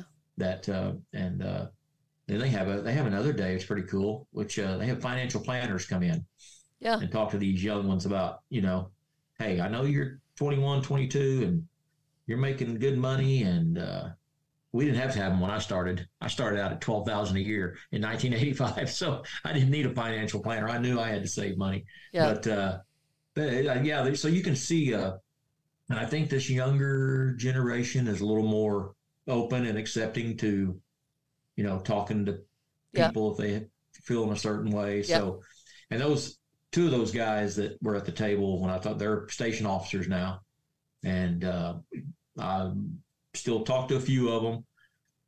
And I guess I never thought about it. Like when I see my old coaches and my old chiefs, I still call them coach and chief because that's to me that's I always thought to me that's just they earned it. That's a sign of respect, you know. Mm-hmm. Yeah. And I didn't even think about it. And I, I guess I don't pay attention. But Cheryl said, "You notice all those guys when they see you, they go, "Hey, Mage," because you've been retired uh, seven years. And they still call you Mage and all that. And she yeah. I love that. Yeah. I said, I really never even thought about it or noticed it. So yeah. I love So that. it was a good thing. I love that you learned not only through you know the the therapy, like the thought talk therapies, um, that you you know you went through, you know yourself, and then with your wife together, that you learned Yeah. how to communicate. I heard you saying that we learned how to communicate, and that sort of you were able to take that into your your department with you, communicating, not stuffing it down anymore, and um, and that had to feel really good for you, like a new a new lease of hey, this is me this is this is me and i'm and i'm Yeah. going to be doing this going forward so Yeah, it was. Yeah. I'm sorry. no you go ahead. I was gonna say it was. It was. It was a uh, kind of a new lease on life to be able to know that I can talk to her. But it's also now if if I don't feel like talking, it, now she doesn't think she. You know, used to I didn't talk to her. She thought she was the problem. yeah Mhm. So now I can say I'm good. I just have one of those days. Give me give me 20 minutes here in my office in the dark. I just want to sit here and Yeah. if I need to cry, I'll cry. If I'll do whatever. I just need, then we can let me veg out for a few, and then we can go shop or do whatever you want to do. yeah You know, to where 20 years ago, I would have never said that. I'd have No. got up and went wherever she wanted to go, been pissed off about it, and she would have thought she was the problem. And so, so now it's easier just to say, Yeah. no, I don't want to go. yeah You know, so- absolutely yeah and Yeah. that's that's a whole wonderful part of it is that I- i'm taking from it is that that communication there's so many first Yeah. responders who are listening in and i know for a fact you know one of them previously just shared on on a, a previous interview a young a young fire a young policeman and he, he says you know we're there for so many um people in our communities. We're there. We're there to serve them. We're there to make their day a little bit better right?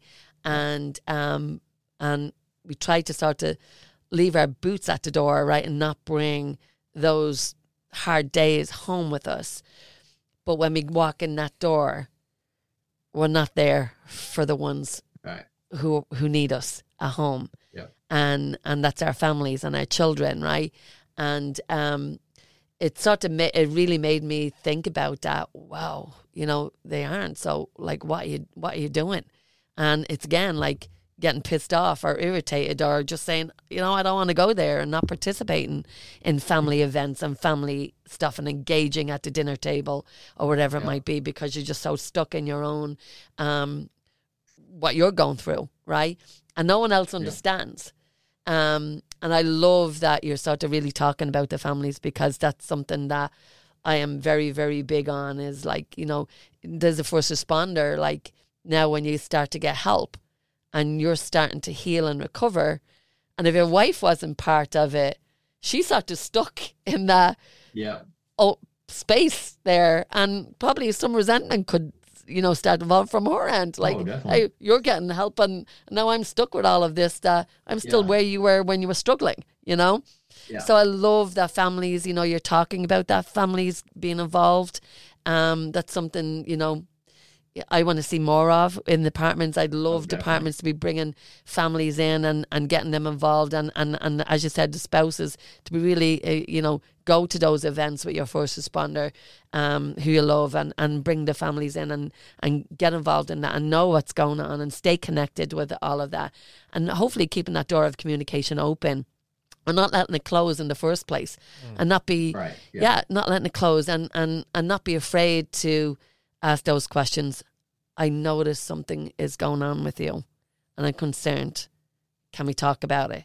And, you know, not be afraid to let it go on, that it gets to such Yeah. a stage that, you know, there's divorce or separation, you know, a- Right. as and, you and said. be that person that's not afraid to ask somebody if they're okay either. You know? Yeah. Like Yeah. You said, yeah. Yeah, So, absolutely. So, so, um, Chris, you you now taken, you know, now you're retired, right? And um, you you're a public speaker now. You go out speaking, and you you also have your own podcast. Share with our listeners about that, where they can sort of find some of. They want to know more information about you and what you do. Share with us about that. Yeah, it's uh trauma behind the badge and uh I've got a shirt on, you're gonna model. So this is a small one though, but the the saying our, our kind I of our see. little motto or saying is motivation through tough conversations. Yeah. Um trauma behind the badge is not family friendly. It's it's like uh, well you've met Doug and Raul, so you Yeah. know it can't be too family friendly. Yeah. Um, they f bomb a lot, like, just for our listeners. yeah, it's like sitting there. Yes, yeah. it's like sitting around the fire station table or out in the back lot at the police station or whatever. You know, wherever they gather, and um, it's just real hardcore conversations. Um, like I said, not family friendly. Uh, they can go to um, our our website is uh, www.traumabehindthebadge.us and uh, you can sign up there and you'll get a link to when we do uh, Zoom kind of webinar or podcast, we want to call it. Yeah. And then uh, we're transitioning over to where you can get them on. Uh, we have on YouTube and we do Facebook. When we do them, we do Facebook Live and YouTube, and yeah. we have a Facebook page. And then we're transitioning into Spotify, so you can uh, get them. We're trying to get all of our previous library into Spotify. Yeah. But you can mm-hmm. just do Trauma Behind the Badge um, on Spotify and find some of our old stuff. But it's uh, I'm the only firefighter. It's me and four cops, retired cops, and uh, yeah, all of them have amazing stories and they've done amazing things throughout their career. Yeah. Got our bios on our webpage. Yeah. You read some of the stuff these guys have done and uh, always tell people they're just uh, they're, they're badasses, but they have huge hearts. Oh, absolutely know. badasses! Because we went to one of their seminars with, with Doug and Raul, yeah. and and oh my God, I, I, I said it to to Raul. I was so surprised when he did when we didn't interview. He was very soft spoken and very gentle, and then on this thing. He was like, made me jump in my chair because oh, he was yeah. like his, in his your face. So... Yeah, he projects his voice so loud and he was in their faces and he was, you know, he was all over. And I was like, whoa. And well, I tell uh, people when each, anytime me and him, me and Raul, which we've done a few times, we speak together. Whoa. I always tell people, I do not go after Raul. I said, I said that would be like having Metallica first, then have Air Supply come out. I'm Air Supply, he's Metallica, so yeah. I will not, I will not go on yeah. after Raul yeah. ever. He was, so. yeah, he, he's like, yeah, he's a very, very um, projected, and his presence. He's a big guy, you know, yeah. big burly and guy. Doug, Doug's very, Doug's soft spoken. He is very soft spoken, and he did go and after then, Raul that time when we did see them. yeah, and then uh, Scallon is. Scallon is Scallon. That's all I can say. It is. Uh, if if if the f bomb offends you, don't don't even yeah. Don't so, even check us so out. what type of share with our listeners? Because I I have listened in a couple of times. What type of topics do you talk about? You don't only talk about mental health and stuff like that. You talk about all a whole wide range of stuff. Give us some of yeah, the, the ideas uh, of what you talk about. Yeah, well, um, we do. We have uh, we have guests on like y'all do that have you know amazing stories and yeah. talk about their road to recovery or in whatever yeah. they want to talk about. Um, we just did one a couple weeks ago about retirement, about how to prepare yourself for retirement and what retirement's like. I know, watched that one. The, yeah.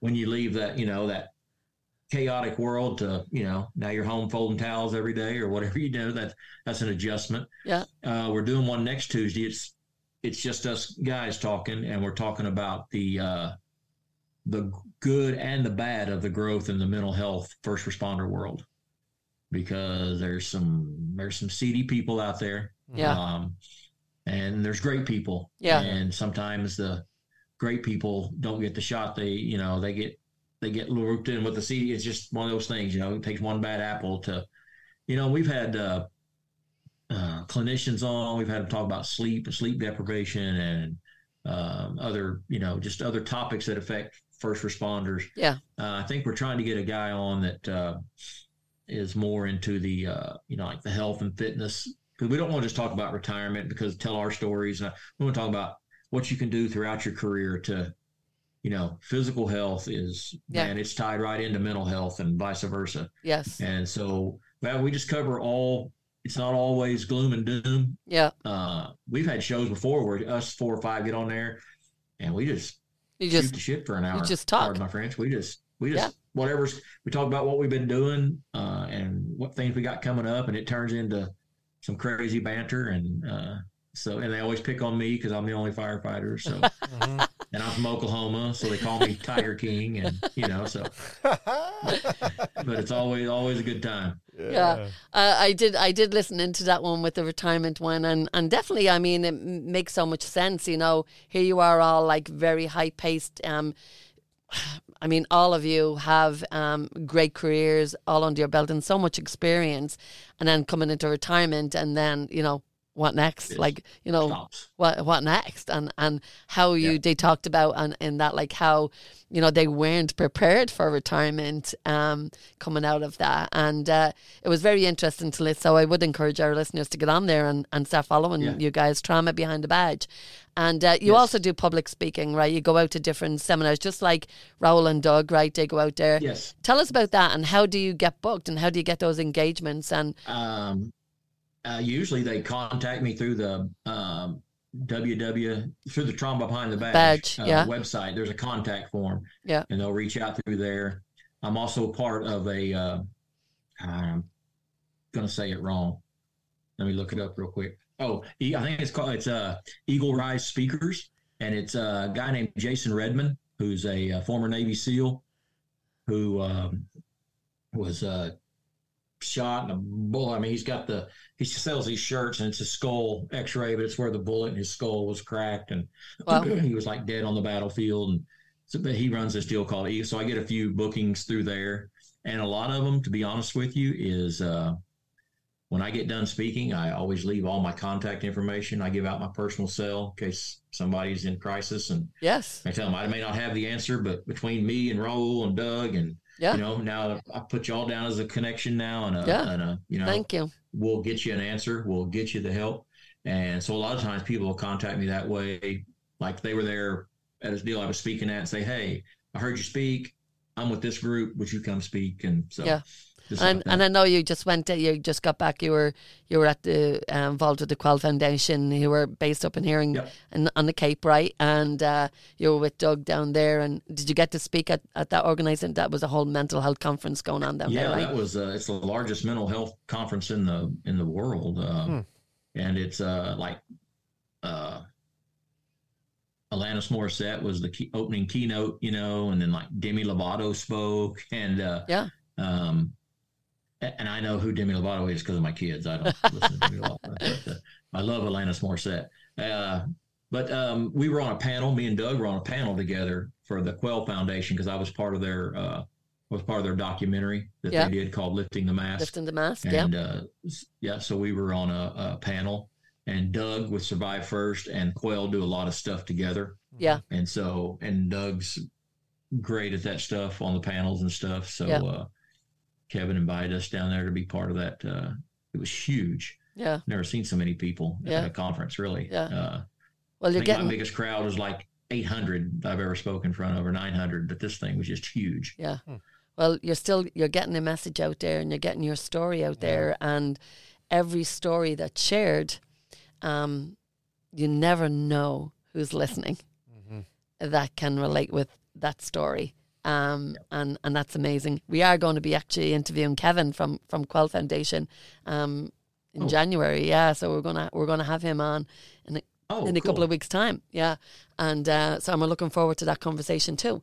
Um, well, wow, I mean, what an amazing story. Um, but I want to ask you one thing um, before we start to sign off tonight and finish up for the evening. I'm I'm so happy to be able to start to get to meet you and hear your story. And I can see in your face you have that genuine smile. Um, that when you do smile, you do have that genuine smile about you. I like you. I like you a lot.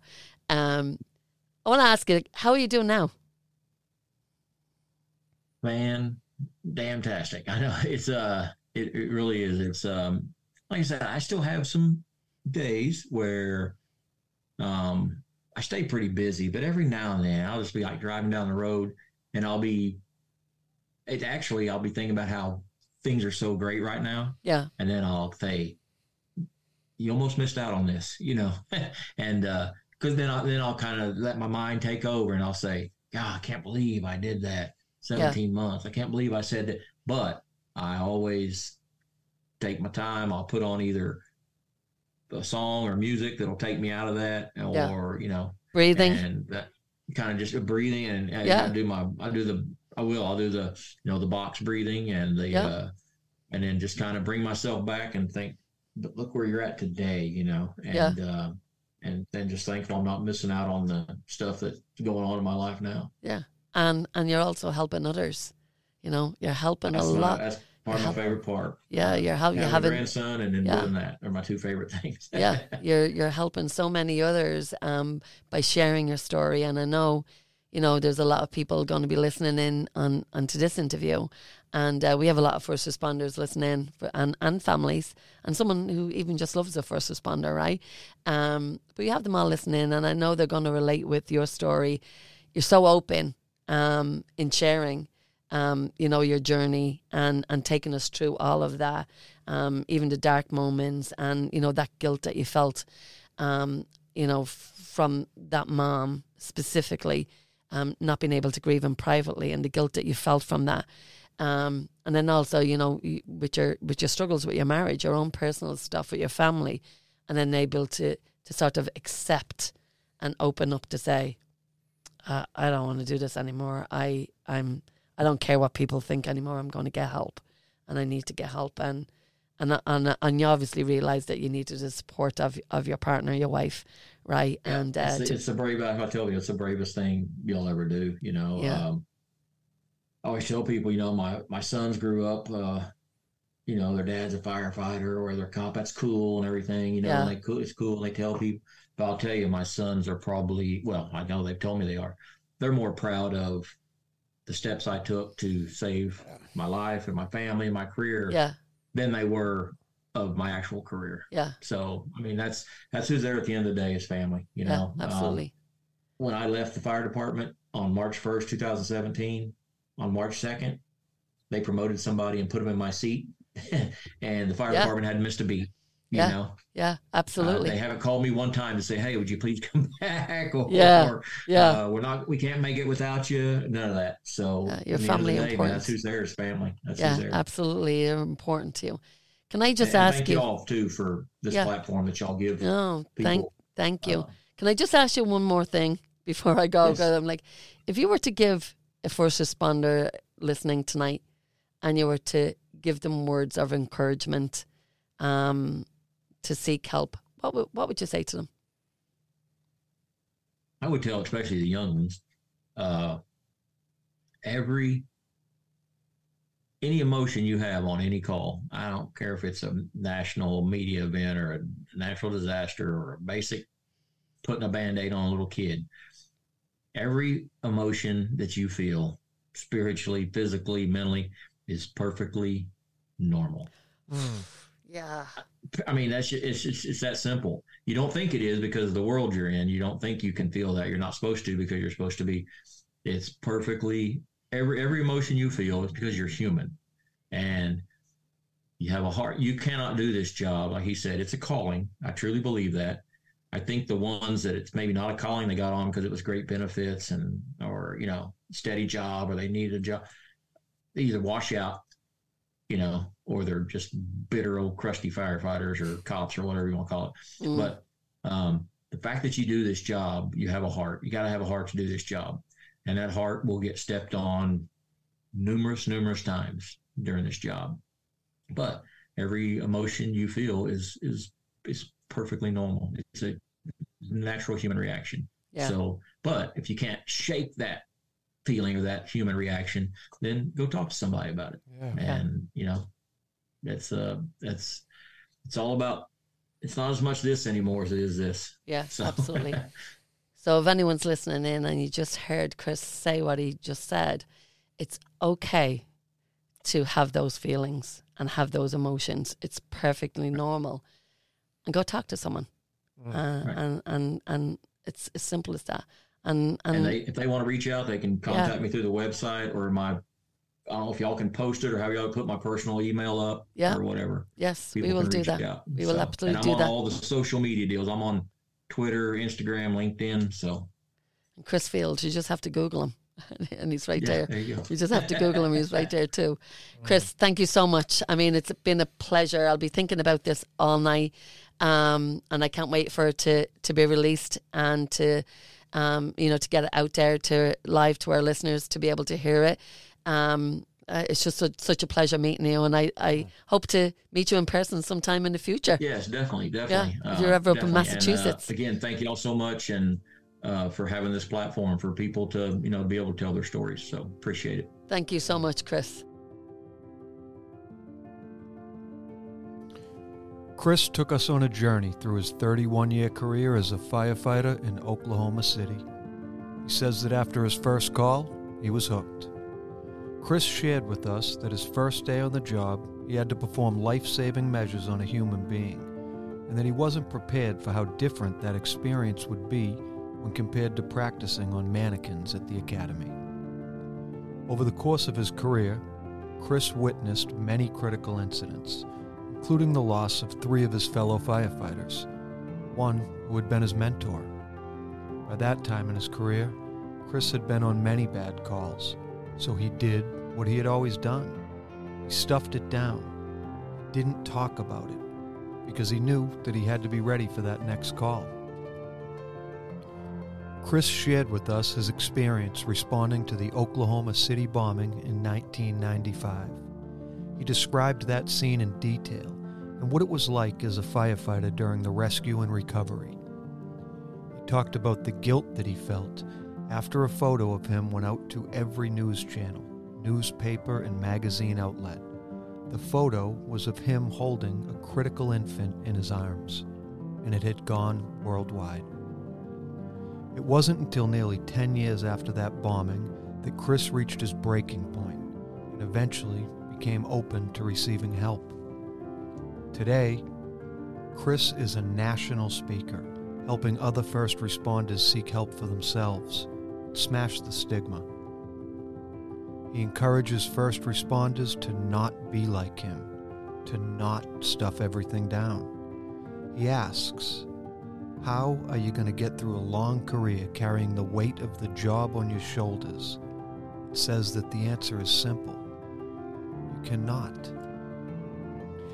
If you are a first responder who can relate to Chris's story of recovery, please reach out.